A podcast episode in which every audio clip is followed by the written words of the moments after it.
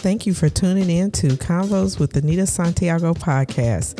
Please subscribe to this podcast on Apple, Spotify, or wherever you listen to podcasts. You can also reach out to me at convoscws at gmail.com. That's convoscws at gmail.com. In today's episode, we'll be talking about mental health and spirituality. It's going to be a really interesting discussion. And I'm joined by the wonderful uh, Pastor Fred Montgomery, and he's going to be sharing some thoughts with us today. So, let me tell you uh, a little bit about Fred. Fred, welcome to the show. Glad to have you. Glad to be here. Okay, so I'm going to tell my listeners a little bit about your background. So, Pastor Fred Montgomery is originally from Cleveland, Ohio, and um, his spirituality has played a big role in his life. As a young person, a teenager, and a young adult, he he had a bunch of different varieties in his church, like most of us do um, as we're growing up.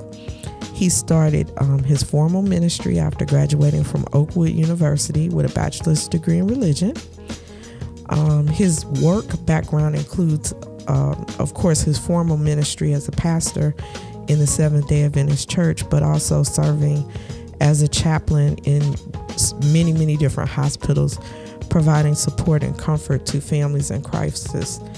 Um, along with uh, his hospital work, Pastor Fred Montgomery became a popular radio gospel singer, performer, speaker and he was well known in the Cleveland area, and, and people were seeking him out all the time. And when you hear him speak, you'll know why.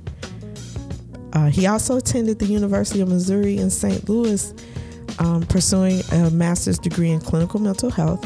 And just recently, last month, Pastor Montgomery earned a certificate of completion for her counseling and cultural competency in a global society.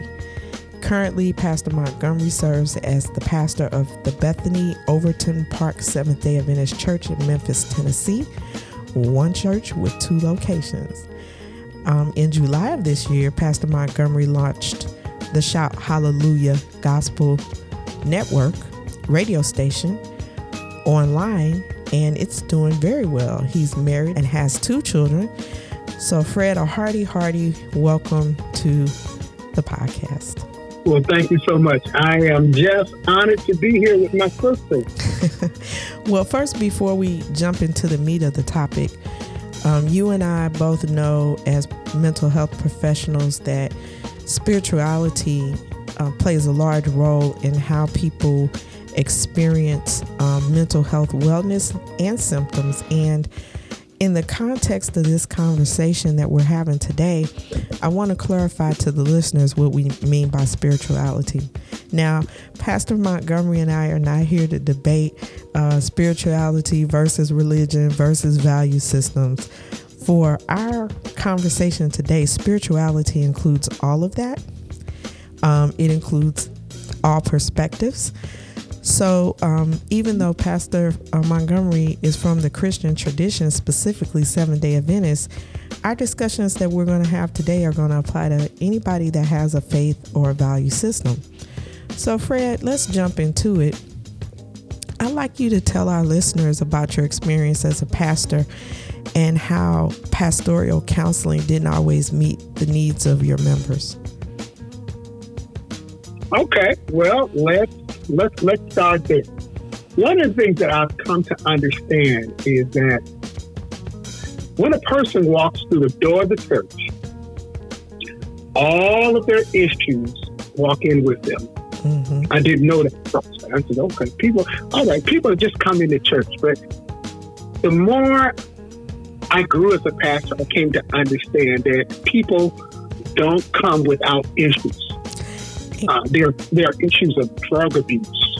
Yes. A term that I learned uh, on the uh, on the clinical side, post traumatic stress disorder. Mm-hmm. People have, have chemical imbalance. Mm-hmm. There are all types of family issues. I mean, that's a that's a boatload in itself. You know, incest, domestic violence, favoritism, fatherlessness, and and the list just goes on and on and on. So, as a pastor, um, you know, I was I was trained certain, you know, a little bit of, of what we consider to be pastoral counseling. Mm-hmm. So that means that when to share with my members scripture and prayer. Did you, did you want to say something there? Oh, I was going to ask you uh, to to expand on that because I don't think that people realize, or people may not realize that pastoral counseling is not therapeutic counseling, and you were just about to go into that. Yeah, it, it, you hit the nail on the head because you start talking about pastoral counseling. You're dealing with um, the methods and the tools that you're giving people to deal with.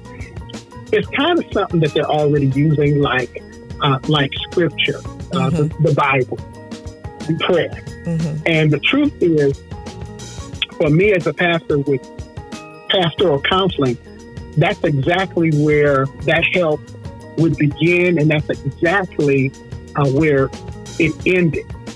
Um, there are a lot of things that I really did not know as a pastor. In fact, I can remember going to um, one of one of the meetings for for pastors, mm-hmm. and one of the one of the issues that um, our superiors shared with us is that listen, you're not professional counselors.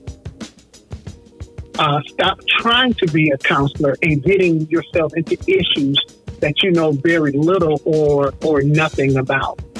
Can I, uh, can I jump in right there? Can I jump in right there? What did you think when you heard that? I mean, you you have the benefit of being on both sides. You you've been on the you you are on the pastor side and you've been on the clinical mental health side. So when you heard those words, what went through your mind? Uh, what I what I, what first went through my mind is is the legal aspect.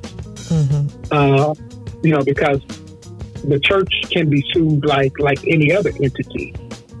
And so I was thinking in terms of, you know, this is this is the church protecting itself mm-hmm. and perhaps protecting its its its members. Okay. okay. Um, that's about as that's that's about as far as I took it.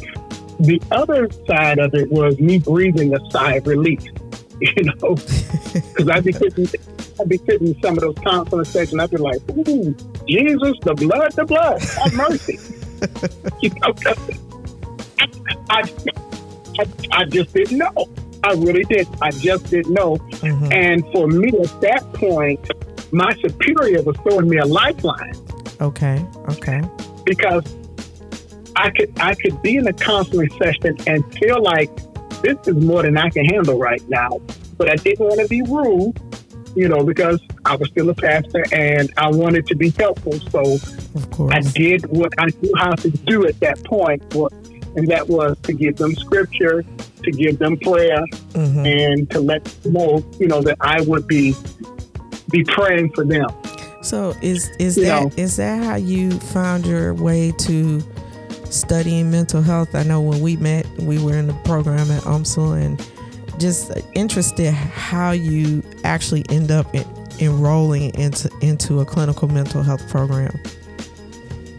Yeah, some of it, uh, honestly, Anita, some of it was on the pastoral side. I began to understand that there were some members who needed more than I could provide as as a pastor. Mm-hmm. Um, you know, most of my members then, as now, are, are African American. Okay. And, you know, there are some stresses um, that African Americans deal with um, that are just unique, uniquely ours. Yes, you know, not saying true. that other people, yeah, not saying that other people uh, who have a faith base don't have issues, but there are mm-hmm. some some issues that are just really kind of locked up in the African American a community. Right, right. And I knew that I needed more. Okay. So I needed to be trained a, a step further than I had been trained in in order to actually help help my members. Now, did so you did you get? Did you, the, oh, go ahead. Go ahead. that was one one of the that was one of the avenues uh, that pointed me towards towards UMSL. Oh, okay, okay. So, what, were your were your superiors really um, supportive of you taking this step to study and better understand mental health? Uh, they, they they were.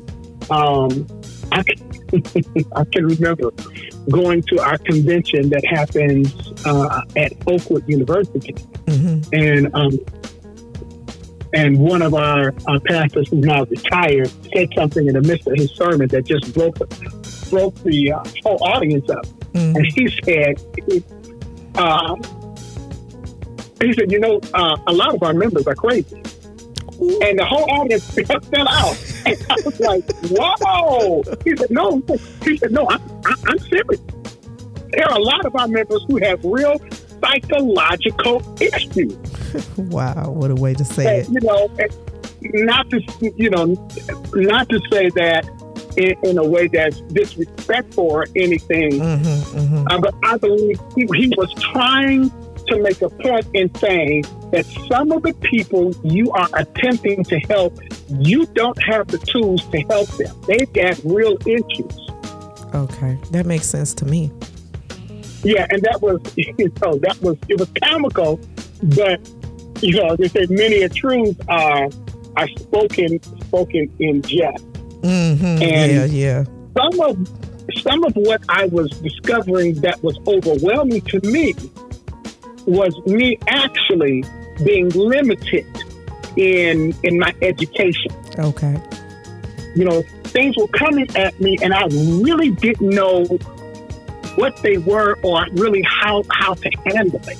Mm-hmm. Um, but that kind of put a you know that kind of put a kind of put a face on on the on the figure for me. So that's that was one of the avenues um, that brought me to UMSL. Okay. Uh, okay. There's another one. On, there's another one that's that's that's a little more personal. Oh, do tell. We want the tea. okay. Um, you know, as as you know, I am I am dyslexic. Right. And for many years, I struggled in school. Um, and it goes all the way back to um, Mayfair Elementary School in East Cleveland, Ohio, and um, we had reached the end of the um, reached the end of the school year, mm-hmm. and um, my mother was called up to the school by the teacher, mm-hmm. and um, when she came there, it was in the middle of it was in the middle of a class, and so the teacher had to um, have somebody come in, you know, to, to watch the class while she talked with my mother. And Anita, I can just remember it as clear as the day. We were standing outside of the classroom by the mm-hmm. by the coat rack. Okay. And the lady said to my mother, she said, Mrs. Montgomery, I'll be honest with you. She said, I can pass him on to the second grade, but Frederick is not ready. Wow. And he you, is, were, you were listening to this. You were listening to this. Yeah, I'm standing right out there with him. And my mother said to her, if he is not ready, then don't promote him. Oh man, that must have been hard. And, te- and tears just start running down my face. I said, "Oh my God." Okay, the the embarrassment because all of my friends are going to the second grade, mm-hmm. and I'm going to be stuck back here with the same teacher, and everybody's going to know. My my my man, I just can't even imagine. And then as you know, as children, we don't really have the vocabulary or the language to express, you know, what we're feeling. It usually comes out in behavior. So even though now you as an adult you can reflect and talk about it, I mean at the time you were probably just overwhelmed with emotion and didn't have a, a way to really let people know what you were feeling. The only thing I knew that I'm I was going to be labeled as a duck. Lord. you, and you know, and you know, children can be cruel. Yes, very cruel, and we see they, that all the time, don't we?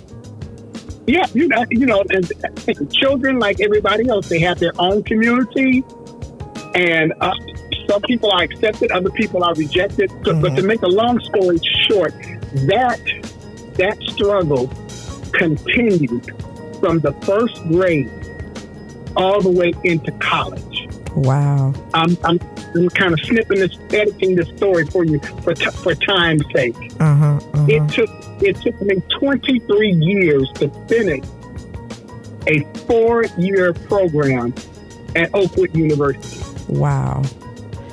And, and I would talk, I would go to and I was gonna, I was gonna say, you know, I don't think people realize the long term impact of of mental health issues or problems or learning disabilities because often many people go through their life and they know something's off or not right, but they just don't know what it is because they never get routed to the place that can actually help them. So it impacts them their whole life and they struggle and they may not necessarily know what the problem is. I know of three people who did not really get the diagnosis of dyslexia until they were over 30, over 40. And then everything makes sense. So the whole issue of getting people to services and getting help for children is so um, so important because what you just said just shows how when something is happening and you don't really know what it is and you don't know why it is, but it's impacting your whole life. Yeah, that's pretty was, pretty tough. I was 37. I was 37 when I found out what was wrong with me. And how did you how did you get that diagnosis? What happened? Here's what here, here's what happened. I would go to Oakwood, get in academic trouble, come back to Cleveland. I mean that that journey went for quite a few years. Mm-hmm. And finally, I felt like God was impressing me that this was my time to go back. And let me show you how, how wide the spread was. One of my colleagues who started with me when I first began was now teaching with his doctorate degree wow. at school. Wow. That's how far the span was. And while uh, a young man was tutoring me in one of the classes, he stopped. He said, Fred, have you ever been tested for dyslexia? I said, no. Man, I said, there's nothing wrong with me. I said, you know, I don't see words backwards. He mm-hmm. said, "There's that's only one part of it. that's only one portion of it." Mm-hmm.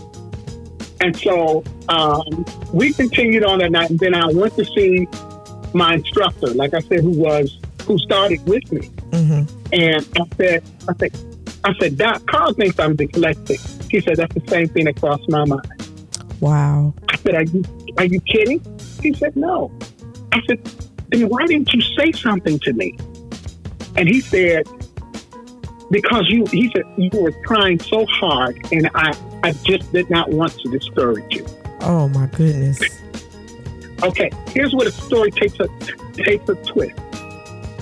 I was sent to the counseling center mm, okay. of, the, of the university. Okay. And what they did was they connected me uh, with someone off campus okay. who did a battery of tests to discover what I had.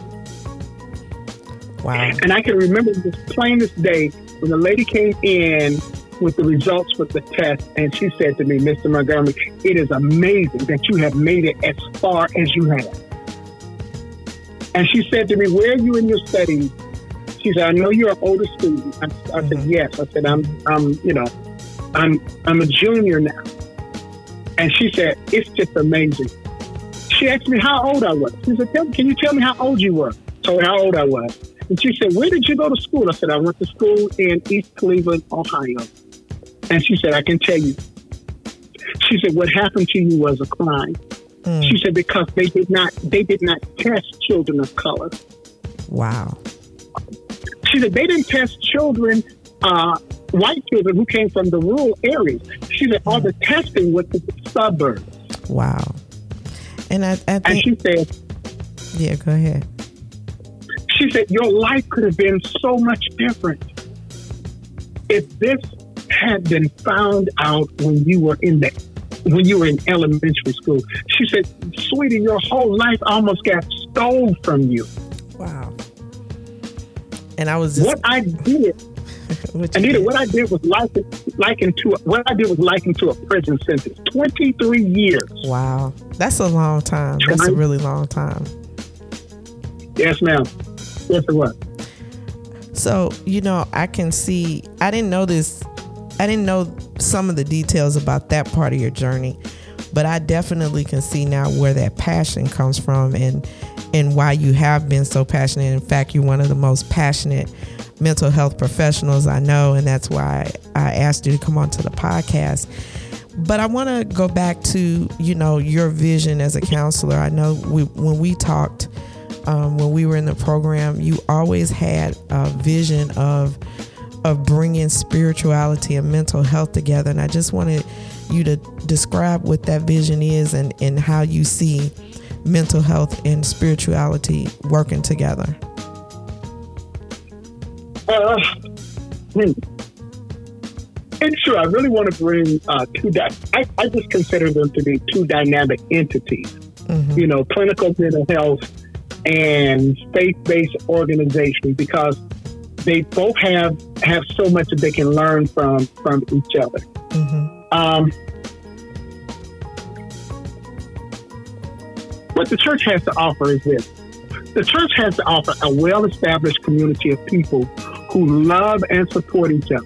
Mm-hmm. Uh, for African Americans, I'm talking about them because that's the community that I, I live I live within. Right. The church is the backbone of the African American community. There's Okay. a group of people who believe in God in general and Jesus in particular. Why? Okay. Because Jesus was treated like most African Americans are, are treated. Mm-hmm. Mm-hmm. And what what I hope what I hope to do is to help the church understand that it's not the church versus clinical mental health, and it's not clinical mental health, you know, knocking heads with the church. Mm-hmm. They both they both need each other. I agree with you on that one. It's not a it's not Okay. a battle. It's not a battle. You know, they they they are very complimentary. Yes, they, they they can be, but it seems like for years it's been it's been it's been a battle. Right. on right. on the on the on the faith based side, and I'm just talking about the Christian church, mm-hmm. and, and inside of the African American community, there is a belief uh, that all you need is God. Right. Right. You know, you don't you don't need all that stuff. You don't you don't, you don't need quote unquote those people in your business. Mm-hmm. All you need is God, and you're gonna be okay. Right. Well, that's not that's not true because there are issues that happen, and what what I, I came to understand inside of this program that adults spend their adult life trying to unravel what got messed up in their formative years, This is true. This is very true. And, and we, inside of the and I was gonna say we won't even talk about the impact of trauma on top of that. Definitely, most, most definitely. But inside of the African American community, there's this thing. It's not so much the church, but this came out of household. What happens in the house Stays in, the house. If I had a dollar for every time I heard that, you know. So you got domestic violence that's going on in houses. hmm You got incest that's happening. yep. Alcoholism. I mean, the list just favoritism, fatherlessness, and the list just goes on and on. You got children who have who have grown up seeing their mother beaten to almost beaten to death, Right. Right. And and you know. and they have been uh, domestic violence with um, you know African American women is very very rarely reported, as well as some of the other things on your list. And we know, as being mental health professionals, just trying to educate people and get the word out has been really you know it can be really a tough a tough um, um, process to to help people understand. You know, if you can if you can get to the help um, you know, Mhm. chances are that you know I, we're not saying everything is going to be perfect and everything is going to Yeah. be fixed, but the chances of you being able to become more resilient and make it through that tough time, it, it, it increases as um, as you you know get that kind of ecosystem built around you you know not just mental health but the other types of help that you may need depending on what your situation is. But i think you're you're absolutely right on that um, and, and that it's been the background. Do you feel that um, more pastors are coming around and being open to the concept of where it's appropriate when it's appropriate plugging their members into resources I think we're we're we're getting to that point, and that's what I I really want to do. I want to create a bridge between these two two entities that you know they don't have to fight each other. They can they can work hand in hand together. I'd mm-hmm. like to see the church community have a connection so that if someone is having an issue mm-hmm. or there are individuals or families that are having issues there there is a connection to mental health professionals. Right. That's just like just like a one boom problem boom solution. Right. And, and you kind of did that when you were here. And can you tell the listeners about you put together this mental health fair at the church you were pastoring, and it was phenomenal. Mm-hmm. Like people are still talking about it. Can you just tell the listeners a little bit about how you put that together? Well, well, it was number one, it was a was a class assignment, but I'm so glad because it beat the brakes off me. Mm-hmm. Um, it made me look at my church in in a different way. And so, you know, there is a pastor in the St. Louis area who is a pastor. Also, he's a mental health professional, mm-hmm. and he was our keynote speaker that night. Um, and we invited other groups to come uh, and be a part of what we were doing in the workshop and sharing with my members, and I had members from other churches and people from the mm-hmm. community who just who just came to hear. Uh, I just believe that that exposure is is it's it's it's it's it's a remedy in itself. Right. Uh, because people have a tendency to believe that what I'm going through I'm the only one who's going through this. And that's not true. Right. There's right. so many people who are going through the same thing that you're going through. You just don't have access to them. That's right. That's so, right. what we try to do is to expose the community as well as the church um, to what mental health professionals can offer and to allow the professionals to know that there is there's a huge community inside of most churches that's that's really untapped. Mm-hmm. Absolutely, absolutely. And then you kind of built on your theme of um, spirituality and mental health uh, coming together with your um, gospel show and radio station, um, Shout Hallelujah Network. And um, if you could give the listeners the, the, link to that, can you tell us a little bit about how that evolved and how you feel that's helped um, playing into the vision that you have? Yeah, um, you know, I've loved gospel music from from a kid, and for 25 years, uh, that's how I made my living mm-hmm. as a religious announcer. Um, and so I brought to I brought. Let me put it this way. I I brought dinner and dessert and put them on the same plate. Okay. What, Sounds good. What do I mean? what do I mean? People love gospel music, mm-hmm. uh, especially people of color. We we like gospel. Um, it's soothing, it's relaxing, it's encouraging, it's comforting, it's all of those things. And that's something that I can actually do in my sleep. Mm-hmm. But I wanted to do more than just entertain people.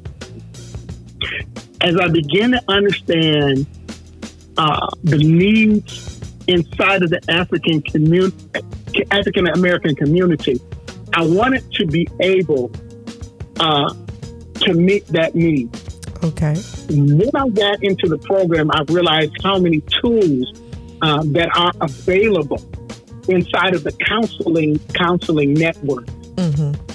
And uh, for some people, they bristle up the minute that you say anything about anything about counseling. The first thing they will tell you is, "I'm not crazy." Right. That's the first thing no. that comes out of their mouth. and I had to share with people. Let me tell you something. I, our counterparts don't have some of the issues that we have because they go to counseling. Right. And so, and so, what I wanted to do is to ease the conversation in while people are enjoying and they are relaxing. They're going to hear bits and pieces about mental health. What does um, what does grief look like? Um, how do how do people experience grief? Um, I can remember taking a cruise and I was having a conversation. In fact, it was a gospel cruise. Okay. Uh, I was having a conversation with a lady on, on the boat, and the lady said to me, I can't get my husband to do anything. I said, um, Tell me what that means.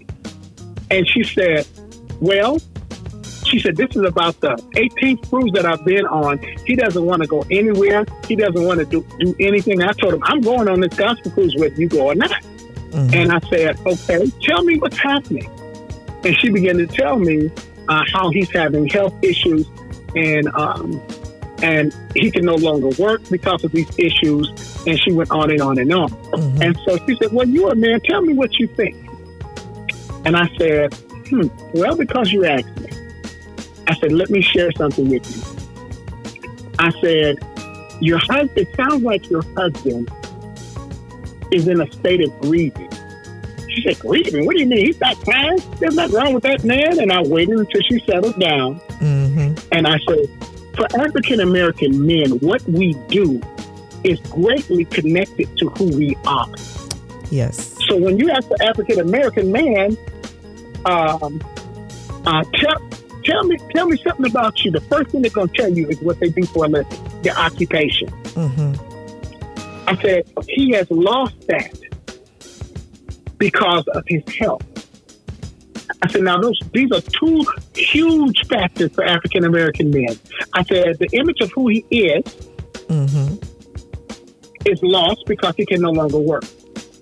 I said his body is moving in a way that he can no longer control himself. So he's lost his health, he's lost his occupation. And you said this is a what? 18th or 19th cruise that you have been on? I said, perhaps now he feels like he's losing you. Ooh. I said, those are three huge losses. Mm-hmm. I said, I'll share something with you. She said, Well, he's never said anything. I said, I'll tell you why, because we have been trained not to say anything. Right, right. Tradition. The first thing tradition. you start talking, yes, you start talking to African American male, what's wrong with you? The first response is nothing. Yep, I'm good. But yeah, but is he hurt? Yes. Well, I'm good. It's a new friend. but is he hurt? yeah. You know, because for years it's what's wrong with you? Ain't nothing wrong, nothing. Nothing. Then if they're then if they're pressed, something got to be wrong with you. I said ain't nothing wrong with me. Mm-hmm. That's to get you to back off. Okay. For them to open up means that there's a chance that they might break down. Right, right. And from that little conversation that I had with that lady, we were going to another one of the islands, and I saw her getting off the boat with her luggage. Mm-hmm. And she said, "Hey, Rev, how you doing?" I said, "Hey." I said, "You're not going back to Florida?" She said, "Nope." I said, "You're you're ending the cruise here?" She pulled me to the side. She said, "Rev, I thought about what you said. I'm about to about get a plane ticket here. I'm gonna fly home to see about my husband. Wow. That's pretty. That's pretty. That's pretty interesting story right there. Pretty interesting story. that bought and paid the trip for me. I don't know what happened once once she got home. Mm-hmm. But something clicked inside of her that says, "My husband's going through something, and I and I, I missed it." Okay. Why is clinical why is clinical counseling so important? I had a lady talk to me in my office about some stuff that her husband was going through. Mm-hmm. And uh, she said, Well, you know, I, am just going to pray. I, I, don't think I need to do all that. And I said to her, I said, It sounds like your husband may have a chemical imbalance. Mm-hmm. and said, for, you know, a pill about the size of the tip of my smallest finger, you could you could probably have your husband back. Mm-hmm. And she just looked at me. I said, I want you to think about that. But I wish I had some brochure to be able to put in her hand of some counseling centers that she might be able to that she could be able to contact. And and I think you did that with the radio show. Like you would give your listeners resources and ideas and point them to different places so that they can, you know, leave that experience, like you said, not just with the music and what you were doing, but you know, pointing people to resources. And the story the story you just told about the cruise just shows that you know for those of us that are really passionate about mental health it's it's what we live and it's what we do all the time not just when we're on the clock because we genuinely we genuinely want to see people do well all people you know we like mm-hmm. you said the population you work with is predominantly african american that's the same mm-hmm. for me but that doesn't mean that we don't reach out to other people and that's what kind of right. piqued uh, my interest about your your online mm-hmm. um, radio that uh, station that you're doing do you have a link that you could give our listeners well, all that all someone would have to do is just simply go to Google and put in Shout Hallelujah Network on Live 365. Oh, okay. And we'll also and drop a link um, in the in the podcast description too.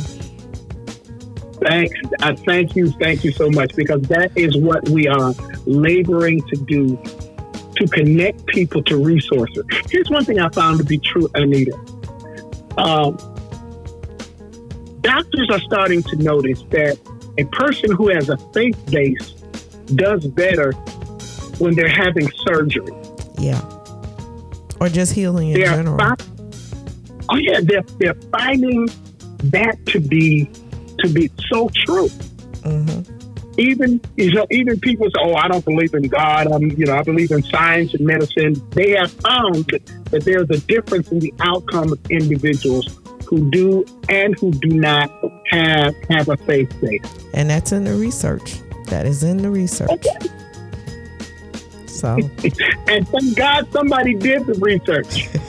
and more of it. I, I think I've seen probably in the last year more research on this topic than than I've seen in a long time. And I think it's exactly what you said. People starting, uh, the science community starting to realize that they need to look at people as a whole individual, not separated from their physical experience in one um, arena and their spiritual experience in another. We're yeah. all whole people, whole humans, and that encompasses everything. And I'm really glad that um, that that that research is coming forth, and I'm really excited mm-hmm. to see where you're you're going to take all of this. You know, um, here's here's one thing I I, I definitely definitely want to say. If you are listening to us, here's what what I really hope you you take away from this conversation. Uh, there's no shame in having a mental illness.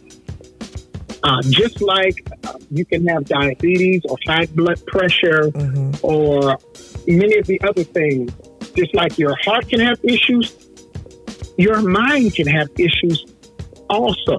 Mm-hmm. And what we're trying to do is to erase the stigma. Right. There's, there's, there's no shame. You can go and you can get help. And most of the time, most people can be helped. The problem comes in when there are issues and people deny those issues. Right.